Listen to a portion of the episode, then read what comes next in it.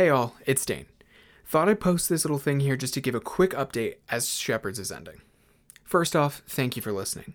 Our show has grown a great deal since this time last summer, so please keep writing reviews, rating, sharing, and listening. It means the world to us, and that growth is thanks to you. Second, I'm here to announce not just the next anthology, but the next two.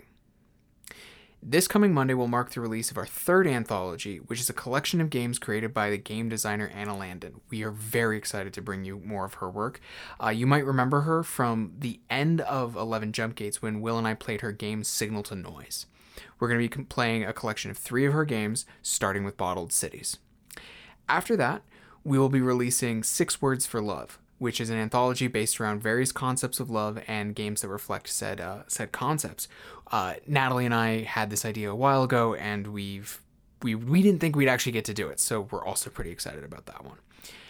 The third thing I'm here to announce is a change in our release schedule. Going forward, we will be releasing on an every other week schedule.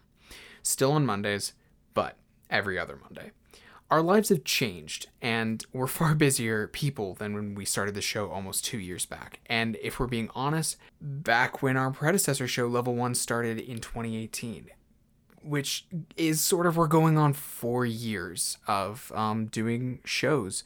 Uh, specifically, I have been going on four years of doing shows.